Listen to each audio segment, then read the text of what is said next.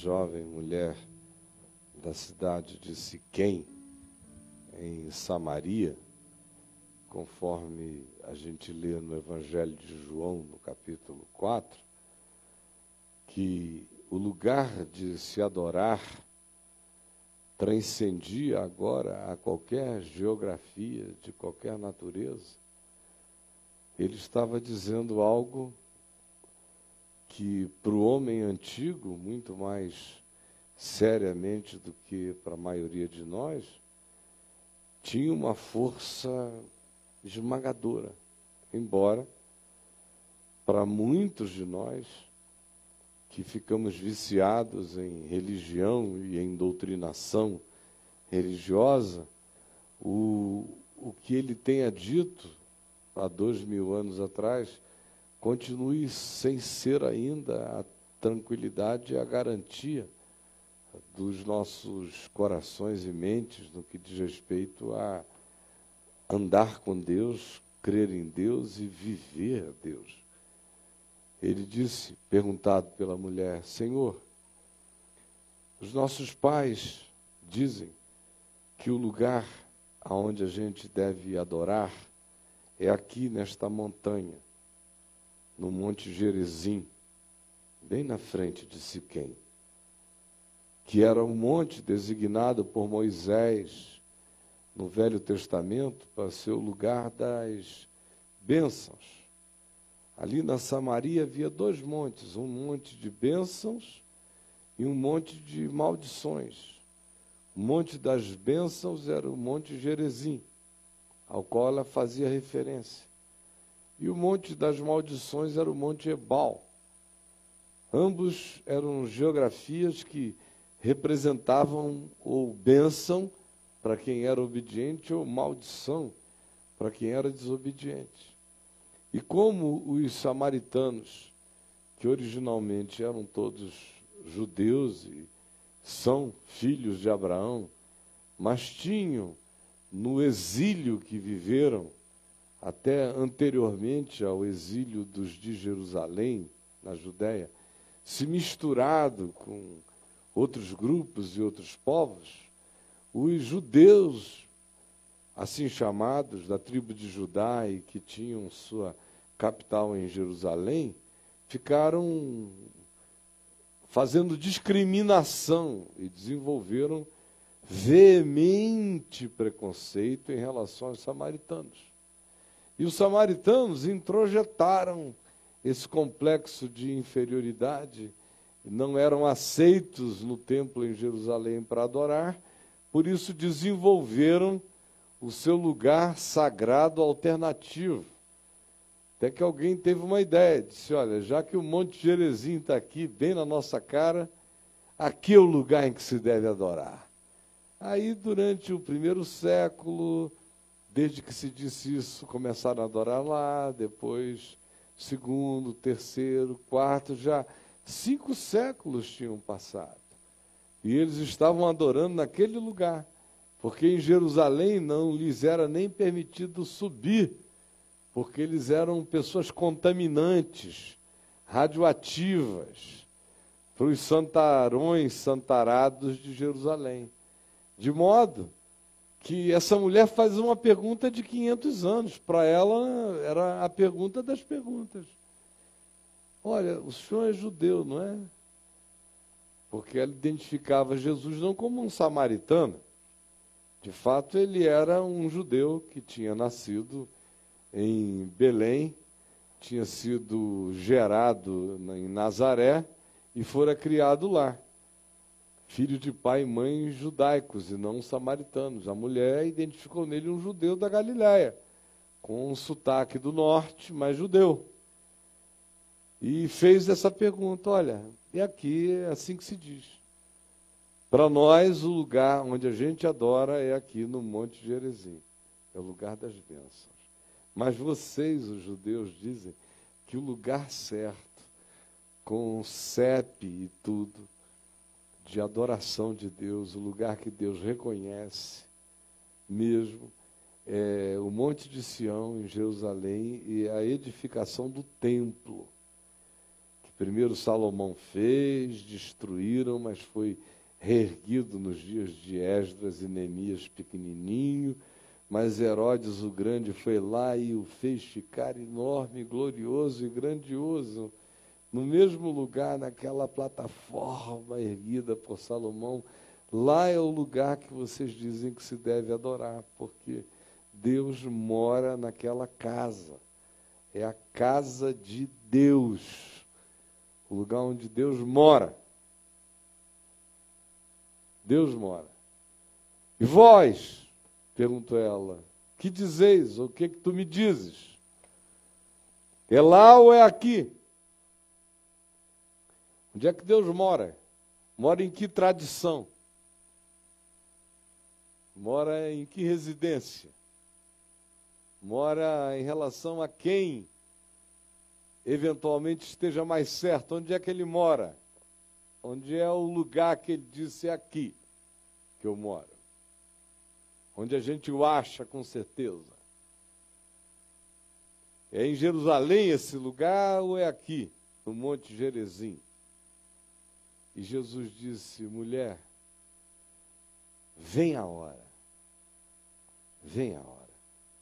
E já chegou, já está presente aqui, em que os verdadeiros adoradores adorarão ao Pai, não neste monte, nem na casa de Deus, assim chamada em Jerusalém, mas adorarão ao Pai em espírito e em verdade em espírito,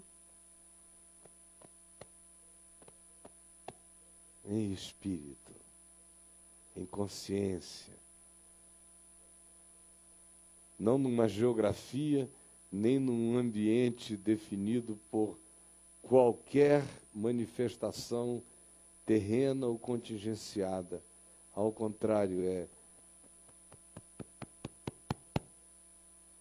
é em vocês é em espírito e é em verdade, é com toda a sinceridade, toda a transparência de ser, porque são esses os que Deus procura, esses os que o Pai, ele diz, esses são os que o Pai procura para seus adoradores. Aí a gente lê aqui, Paulo, algumas décadas depois disso, provavelmente umas duas décadas e meia após Jesus dizer isso, ter uma ousadia descomunal, chocante, que só não é tão chocante para nós, porque nós somos uns brasileiros distantes historicamente, de muito do que a gente lê e não consegue nem avaliar o significado daquilo para quem primeiro ouviu aquilo, para quem originalmente ouviu aquelas coisas. E olhe só, está em 2 Coríntios, se você puder ler comigo, leia aí, 2 Coríntios no capítulo 3. Obrigado. Segundo aos Coríntios, capítulo 3. Vamos ler. A gente pode começar, inclusive, no, em 2 aos Coríntios, no capítulo 2, no verso 14, que diz: Graças, porém, a Deus, apesar das nossas inseguranças, ele diz, no verso 13, da falta de tranquilidade, muitas vezes até no espírito, graças a Deus que a ação de Deus não está circunscrita à nossa relatividade. Porque Ele sempre nos conduz em triunfo e, por meio de nós, manifesta em todo lugar onde a gente seja, onde a gente esteja, onde a gente vá, em todo lugar. Olha a diferença do é neste monte ou é em Jerusalém? Jesus disse: é em todo lugar. E Paulo repete: em todo lugar, ele manifesta a fragrância do seu conhecimento naqueles que o discerniram em espírito e em verdade. Porque nós somos para com Deus o bom perfume de Cristo, tanto nos que são salvos como nos que se perdem. Para com estes, os que se perdem, os que fecham o coração deliberadamente contra o Evangelho, depois a gente vai ver quem são esses que deliberadamente fazem isso. São religiosos, moralistas, fechados, pedrados. Tanto nesses, nosso perfume é, cheio, é sentido como um cheiro, uma fragrância, que provoca neles a sensação de, de morte, porque é o cheiro deles mesmos, da morte, que os incomoda, não que nós cheiremos a morte, é que o nosso cheiro de vida contrasta com o cheiro de morte que carregam na alma. Para com outros, para com os que creem, para com os que acolhem a palavra, nós somos aroma de vida para a vida. E nenhum de nós é suficiente para estas coisas. Somos? Claro que não. Porque nós não vivemos como tantos outros, mercadejando nem vendendo a palavra de Deus, antes em Cristo vivemos, falamos na presença de Deus com sinceridade, em espírito e em verdade, vivemos e somos da parte do próprio Deus. Por isso, apesar da nossa relatividade, a gente carrega cheiro de Deus. Aí ele dialoga com os de Corinto que estavam lendo a carta, já antecipa-se a perguntas que lá poderiam surgir e diz: Vocês já estão falando que porventura eu estou fazendo super recomendações a meu próprio respeito. Mas não, se vocês quiserem, vocês são a minha carta viva, escrita, está escrita em vocês. O imprimato do significado do que eu estou dizendo foi impresso em vocês pelo Evangelho.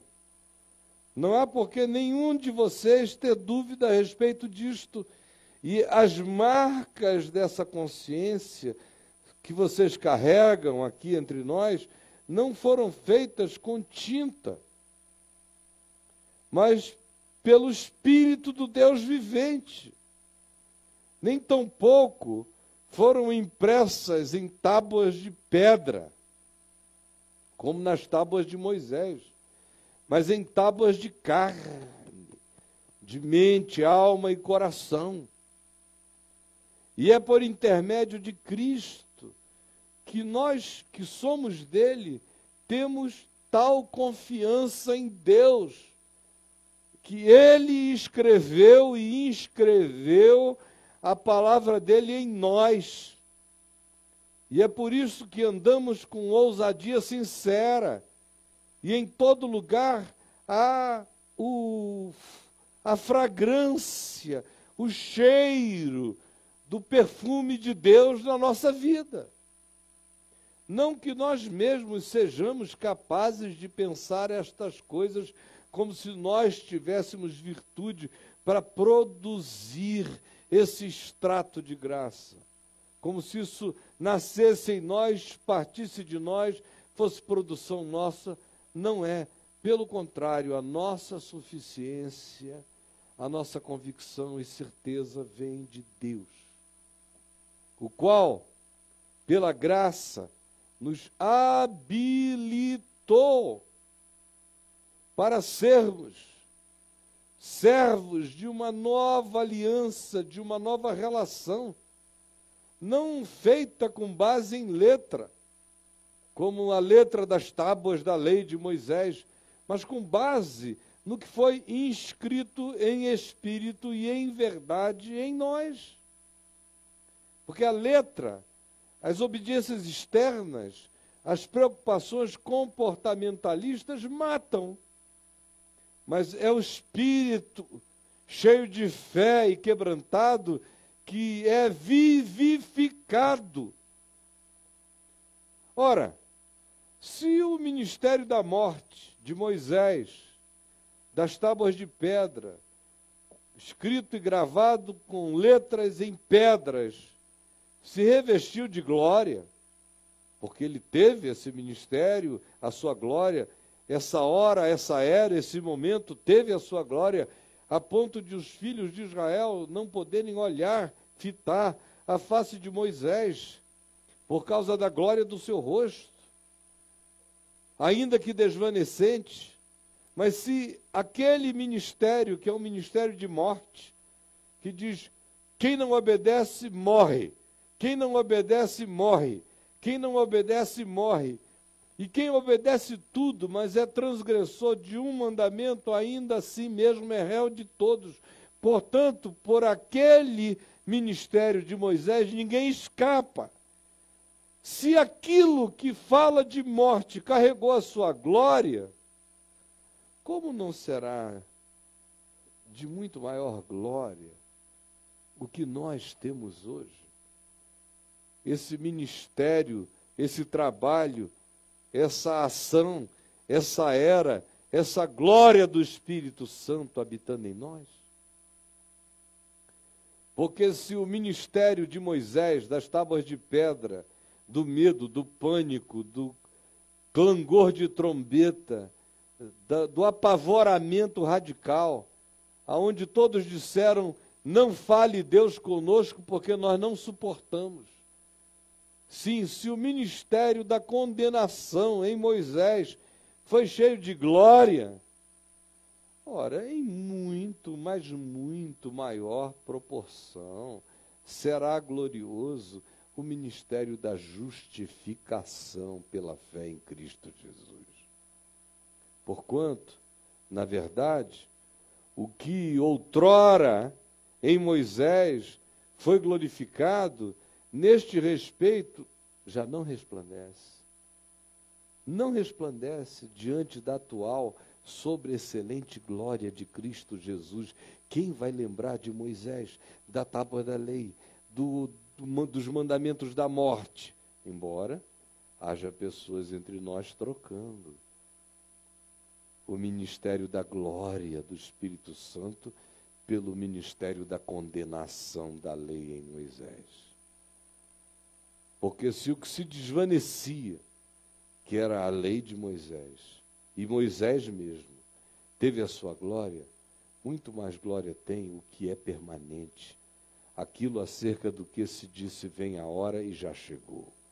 Vem a hora e já chegou. Em que os que adoram ao Pai o adoram em espírito e em verdade.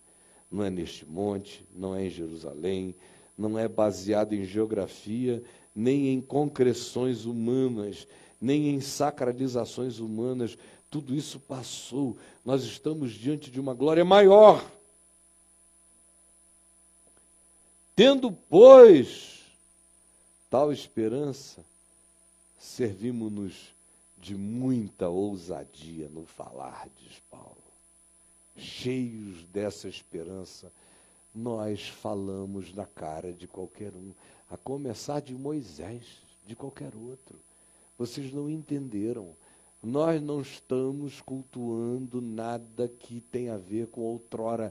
Nós estamos diante de uma sobreexcelente glória, manifesta hoje, para quem anda pela fé, porque vem a hora e já chegou. Essa é a nossa certeza. E é por isto que eu tenho as ousadias que eu tenho no falar. Paulo diz, e eu repito, eu tenho as mesmas ousadias baseadas na mesma realidade. E não somos, olha o atrevimento de Paulo do ponto de vista dos religiosos judaicos. Ou como muitos religiosos entre nós, e não somos como Moisés que punha véu sobre a cara para esconder a carinha dele. Para que os filhos de Israel não vissem que ele estava em estado de desvanecência. Aquela, aquele não era um véu para salvar o olhar do povo em relação ao brilho de Moisés, acabou se tornando um véu que ficou na cara dele para encobrir o fato de que dia a dia aquele brilho passava, Moisés morria. Não havia nada perene na glória de Moisés. Ela era desvanecente, como a glória de qualquer que seja a produção humana, é passageira e é desvanecente. Mas os sentidos deles, dos que creem em religião, em lei, em regra, em tábuas da lei, em observâncias e que vivem com medos enormes de castigos e obedecem por causa de sentenças e condenações, por causa do ministério da morte, do medo da morte, do medo da punição. Os que são assim, esses que assim veem, que assim sentem, que assim interpretam, ficam com os seus sentidos embotados. Paulo diz: o véu de Moisés se lhes transfere para os sentidos espirituais e eles se embotam e não enxergam, eles se entopem, eles não percebem. Pois até o dia de hoje, quando eles fazem a leitura do Velho Testamento, eles leem o Velho Testamento sem ser em Cristo, não têm Jesus como chave hermenêutica e acham que aquilo tudo está em validade. Portanto, o mesmo véu permanece nos seus rostos, nos seus sentidos embotados, não lhes sendo revelado que em Cristo Jesus tudo isto foi removido. Ao contrário. Até hoje, quando o Velho Testamento é lido por quem não lê a Bíblia a partir de Jesus, tendo Jesus como chave única de interpretação, sabendo que palavra de Deus é Jesus o Cristo e que só é palavra de Deus vale daquilo que Jesus ensinou e viveu e nos mandou praticar, tudo mais morreu. Até hoje, quem não vê assim, quem não entende assim, quando lê o Velho Testamento, saiba, o mesmo véu está posto sobre os seus corações. Por isso, a palavra do Evangelho lhes soa como um escândalo. Até hoje. Quando, porém, algum deles se converte de fato ao Senhor, a Jesus, ao Evangelho, à palavra, à cruz, ao fato de que está consumado, o véu lhes é retirado. E eles veem, e os sentidos se desentopem. E o Espírito Santo lhes traz a certeza de que eles têm total liberdade para andarem com Deus, para se aproximarem de Deus, para se trazerem íntegros em espírito e em verdade, sinceramente diante de Deus, sem nenhuma forma de dissimulação, como Paulo já tinha dito antes, com sinceridade e da parte do próprio Deus. Ora, e todos nós, os que assim cremos, que deixamos de lado Moisés com suas tábuas, a salvação pela lei, ou as crenças de que a palavra de Deus reside entre uma capa e outra capa do livro chamado Bíblia, e queremos fazer uma conciliação absoluta de tudo quem quer que assim viva continua com um véu na cara e os sentidos embotados e não entende nada até que se converta ao fato de que Cristo é tudo. E que nele tudo está consumado. E que ele, ressuscitado de entre os mortos, mostrou aos seus discípulos tudo o que a seu respeito constava na lei de Moisés, nos salmos e nos profetas, mas mostrou-lhes apenas o que a seu respeito constava, porque o que não é a seu respeito morreu. E se não morrer, vira um véu de incapacidade de entendimento dos nossos sentidos e nas nossas percepções. E nos tira a liberdade de ser e nos arranca a sinceridade de ser. Mas os que creem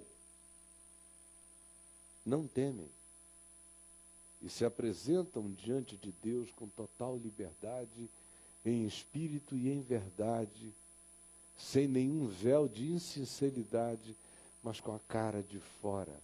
Eu sou um flagrante diante do meu Pai. Eu me aproximo dele com essa convicção, com essa convicção, com esse acolhimento, com essa certeza de que nele eu estou já incluído e que não há nenhuma condenação para os que estão em Cristo Jesus, o nosso Senhor. E todos nós, com o rosto desvendado, sem venda, sem véu, sem nada se interpondo entre nós e o nosso próximo, sem nada, nada se interpondo entre nós e o nosso Pai, nós nos aproximamos dele com o rosto descoberto,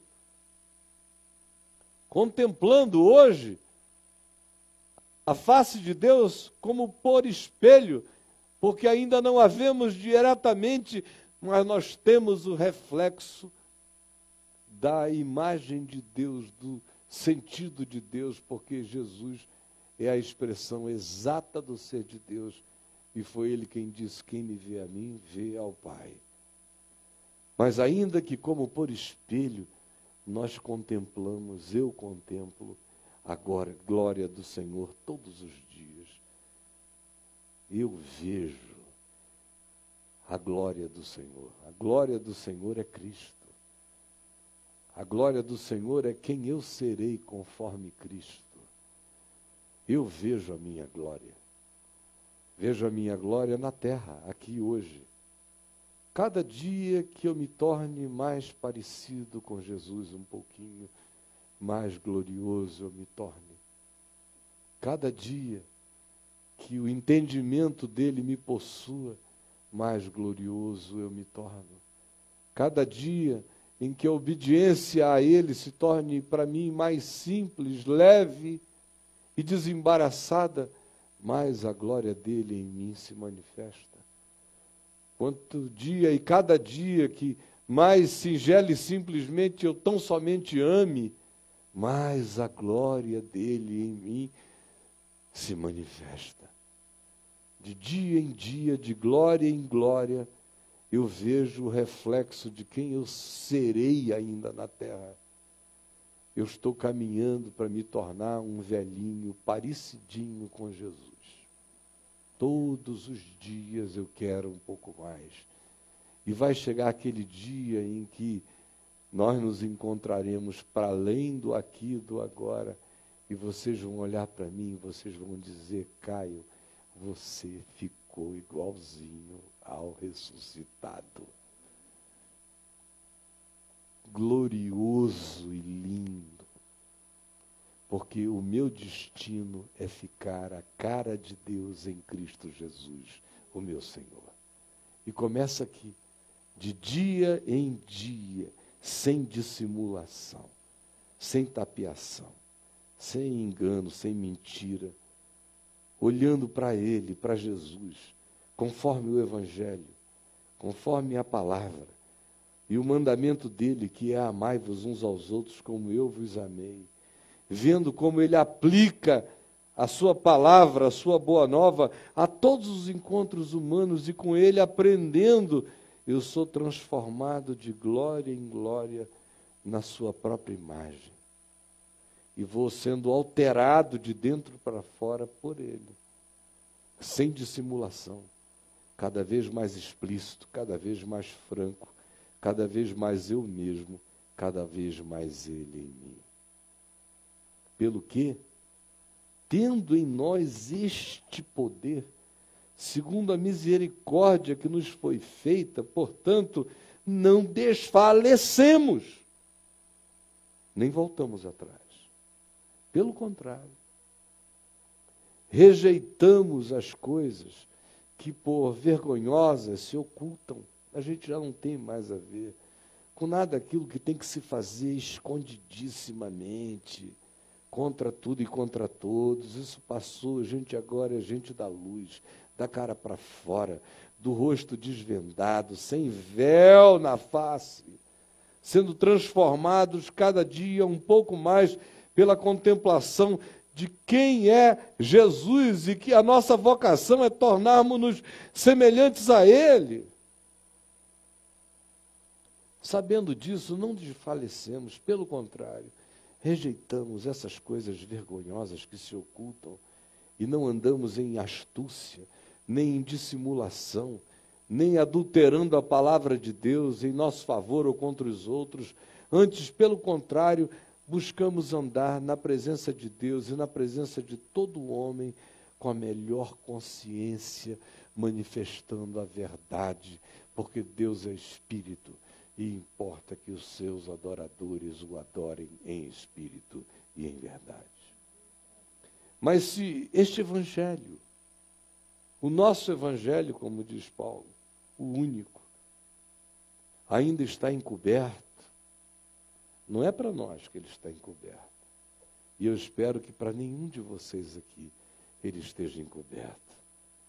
Se ele está encoberto, ele só está encoberto para aqueles que se perdem, para aqueles que não querem se abrir para o fato de que eu não sou suficiente para nada, não existe nenhuma suficiência em mim para patrocinar nada, toda a minha suficiência vem de Deus, vem de graça. Vem como favor imerecido, eu só acolho, recebo pela fé e ando nela com temor, tremor e sinceridade diante de Deus, sem dissimulação. Mas esses, para quem o Evangelho, por exemplo, isso mesmo que eu estou pregando aqui, que para vocês não é um escândalo, para alguns outros é um choque, é escandaloso. O Caio está dizendo que Moisés morreu com a sua lei, a lei de Moisés morreu com Moisés, porque se alguém está em Cristo é nova criatura e o fim da lei é Cristo para a justiça de todo aquele que crê. Que escândalo! Quem quer que assim não enxergue é porque o Deus deste século cegou o entendimento dos que não creem que está consumado, que está tudo feito, que o escrito de dívida que constava contra nós, cheios de ordenanças que nos eram prejudiciais, foi rasgado e encravado na cruz. Mas quando a gente não crê assim, o príncipe, o Deus deste século, o diabo, cega o nosso entendimento para impedir que resplandeça na nossa consciência a luz do Evangelho da glória de Cristo, o qual é a perfeita imagem de Deus e é o desafio para que eu ande e me torne naquele sentido. E o assimile e o absorva. E vai me tornando dia a dia aqui na terra parecido com Ele até aquele dia em que eu serei como Ele é, absolutamente porque não nos pregamos a nós mesmos, nem estamos nos oferecendo como referência para nada. Nós só estamos dizendo é que essa graça tem se cumprido na nossa vida pela fé. Esta graça tem se cumprido na nossa vida pela fé. Embora nós sejamos pessoas vindas de uma situação caótica. Nós sofremos um regênesis. Estávamos sem forma e vazios. Mas a palavra do Espírito, a palavra do Evangelho nos atingiu. Porque Deus que disse: de trevas resplandecerá a luz, ou haja luz, lá no início, foi Ele mesmo hoje e agora e aqui que resplandeceu em nossos corações para a iluminação desse conhecimento de Deus. Dia a dia eu conheço mais a Deus, olhando a face de Cristo, os modos de Jesus, os caminhos de Jesus, os princípios de Jesus, o espírito de Jesus, o modo de ser de Jesus.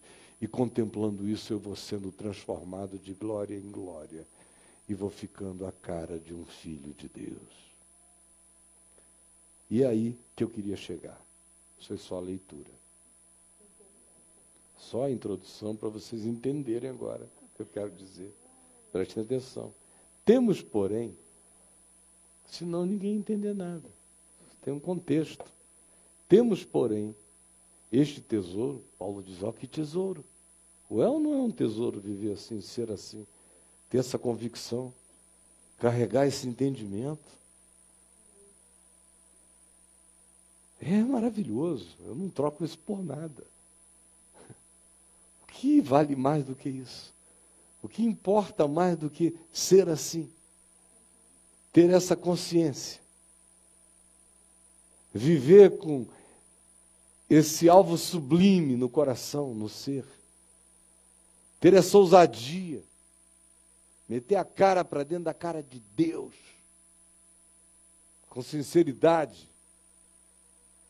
Sem esconder nada. E à medida em que eu olho livremente, sabendo que eu já estou acolhido e incluído, eu vou sendo transformado, transformado, transformado. Quanto menos medo da verdade, mais cara, limpa, livre, sincera diante de Deus, vendo que em Cristo Jesus eu sei como Deus é e como eu devo ser. Quanto mais eu vivo assim, mais eu sou transformado de glória em glória. E é um tesouro. É um tesouro. Como disse Jesus, em verdade eu vos digo que muitos reis e príncipes quiseram ver o que vedes e não viram, e ouvir o que ouvis e não ouviram. E concluiu dizendo: Graças, porém, a ti, ó Pai, Senhor dos céus e da terra, porque ocultaste estas coisas a sábios e entendidos e as revelaste a pequeninos. Ó Pai, porque assim foi do teu agrado. É um tesouro muito doido. Faz uma diferença brutal. Viver assim é diferente de viver sem ser assim. Morrer assim é totalmente diferente de morrer sem ser assim. Ser gente assim é totalmente diferente de tentar ser gente sem ser assim. É um tesouro ser assim. Ter encontrado isto. É um tesouro. Como Paulo diz, é um tesouro em vasos de barro. Porque eu sou um vaso de barro. Sou frágil, sou quebrável, sou relativo. Mas Deus é louco. Ele é louco. de botar esse tesouro todo num vaso de barro. Se o vaso tivesse que ser adequado ao tesouro, em mim não ia ser posto nada. Só ia ter vaso, e olhe lá, vazio. Nem vaso. Ia ter a terra sem forma e vazia antes. Porque foi Deus quem disse, Paulo diz ele, nos leva lá para o Gênesis, para aquele tempo do caos, e diz a gente era assim, mas o mesmo Deus que disse haja luz e houve luz, é aquele que disse haja luz na tua vida. E você resplandeceu no seu coração para a iluminação do conhecimento de Deus na face de Cristo. Isso é um tesouro. Tendo, porém, este tesouro em vasos de barro, assim é para que a excelência do poder seja de Deus e não de nós. Eu aqui entro com o vaso de barro. e olha que até o vaso não fui eu que o constituiu. Foi a misericórdia de Deus que o vem moldando. Eu entro com o vaso. Barro. E ele bota o tesouro. Que tesouro num vaso tão inadequado para que a excelência do poder a excelência seja de Deus e não de nós. É de Deus. É lindo. Lindo é Deus em mim, lindo é Deus em ti. Lindo é o Evangelho num ser humano vivendo com sinceridade simples. É lindo. É maravilhoso. É deslumbrante. Mas isso não nos isenta de existirmos no meio de toda a relatividade e de toda a pancadaria da existência. Isso é para você aqui. Começa a ouvir tudo isso e disse: Pronto, agora a minha vida está resolvida, eu entendi. Não, você começou a entender. Porque você vai ser um tesouro, esse teu vasinho de barro, esse teu corpo de morte, esse container espaço-temporal que se visibiliza nessa reunião aqui, que na realidade é um espírito e não um corpo. O corpo pertence a esse espírito que és tu, mas tu não és o corpo. O corpo só pertence a ti, mas tu não és o corpo que a ti pertence. Tu és mais do que ele. Ainda assim, tu espiritualmente, tu fisicamente, eu espiritualmente, eu fisicamente, não passo de um container inadequado. É um vaso de barro. E que vai conhecer todas as relatividades da presente ordem de coisas. Não é porque essa glória habita meu coração que eu serei poupado de qualquer coisa neste mundo. Não é. E Paulo diz: temos, porém, este tesouro em vasos de barro, para que a excelência do poder seja de Deus e não de nós. Em tudo somos atribulados. Em tudo. Tribulação de todo tipo. Porém, não angustiados. Isso é maravilhoso. Porque atribulado eu sou.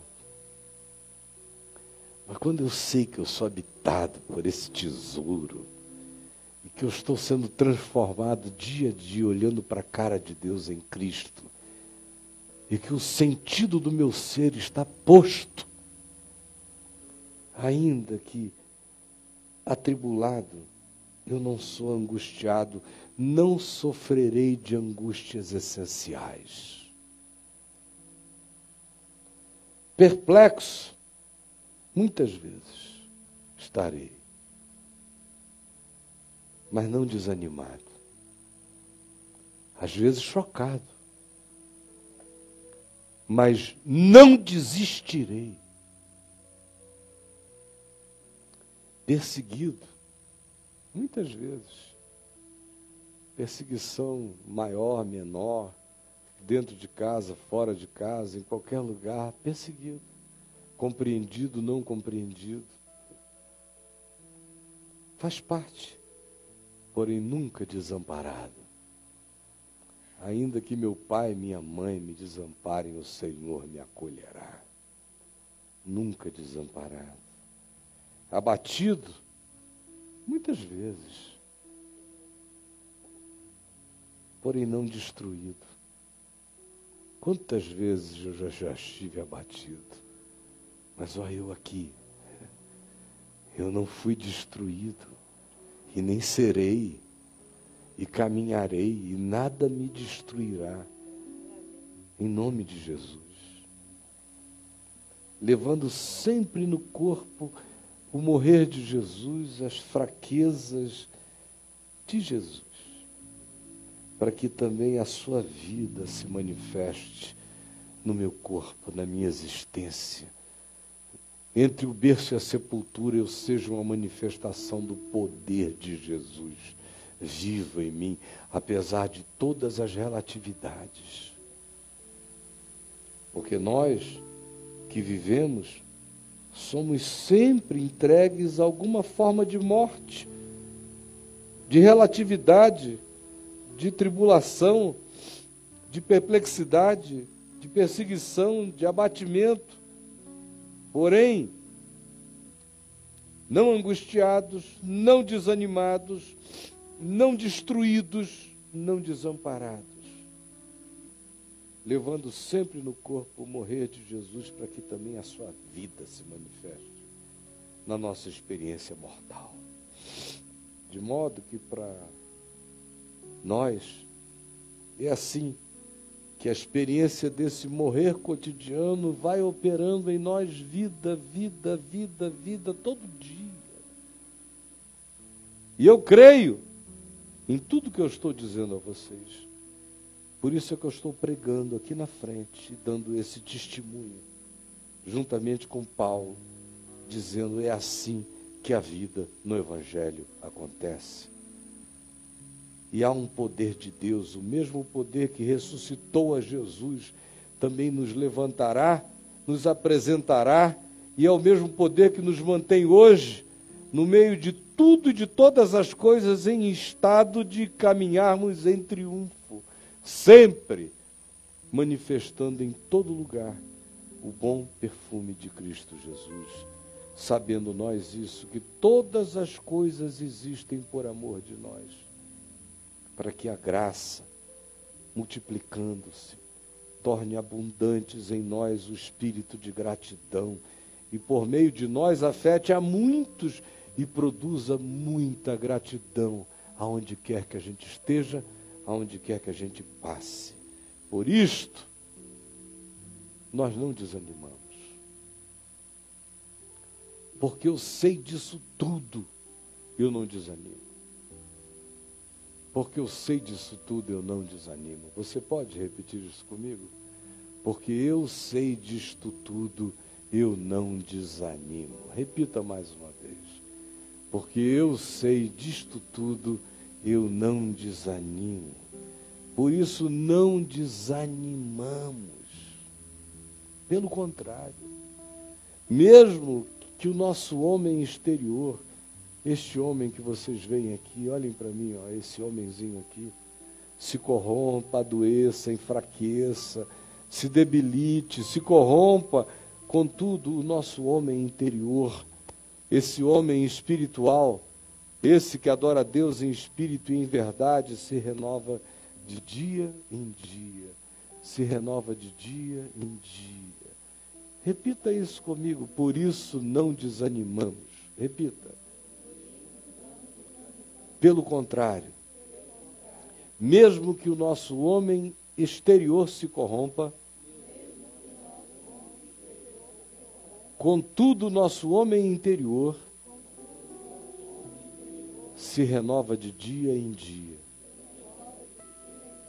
Porque a nossa leve e momentânea tribulação produz para nós eterno peso de glória acima de toda comparação não atentando nós por isso nas coisas imediatas que se veem, e sim pela fé, olhando nas coisas que se não veem, porque as coisas que se veem são temporais e graças a Deus passam logo, mas as que se não veem são eternas. Esse é o tesouro que habita essa porcariazinha aqui. Você me vira andando ali, diz, lá vai aquele cara que acredita, que crê naquilo ali. É doido. Mas ele crê. Ele crê naquilo ali. Tem esse tesouro habitando esse ser que carrega isso tudo num vaso de barro. Mas ele está habitado por uma glória interminável e crescente, e que vence tribulação, passe e não se angustia, perseguição e não se desalenta, prova as relatividades e não se rende, ao contrário, se renova de dia em dia, na convicção de que será olhando sinceramente para a face de Cristo que eu serei transformado assim como estou sendo, de dia em dia na imagem do Senhor. Até que aqui nesse mundo, eu cresça, cresça, para ficar cada dia mais parecido com Ele, até aquele dia em que eu serei totalmente como Ele. Esta é a glória, esse é o tesouro, ser habitado por essa convicção e andar e provar todo dia essa transformação, embora esse poder habite a relatividade desse serzinho de barro. Mas a excelência do poder de Deus vai se completando todo dia na minha vida e quer se completar na sua. Essa é a nossa riqueza. Qual é a riqueza que você pensa que é sua? É essa. Abrace-a e viva com intensidade. E ande, saia para a rua, para as suas atividades todas, para encarar tudo que vier sabendo, eu sou um vasinho de barro habitado por um tesouro de glória. Por isso não desanimamos, nunca, em tempo algum, mas vamos sendo transformados de glória em glória. Vamos melhorando e ficando dia a dia mais a cara de Jesus na face do coração. Vamos ficar em pé e vamos orar.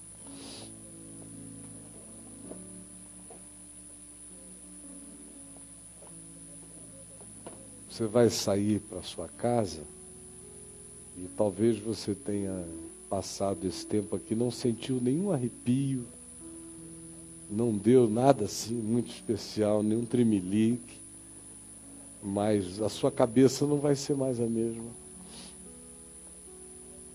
Esse é o poder do Evangelho.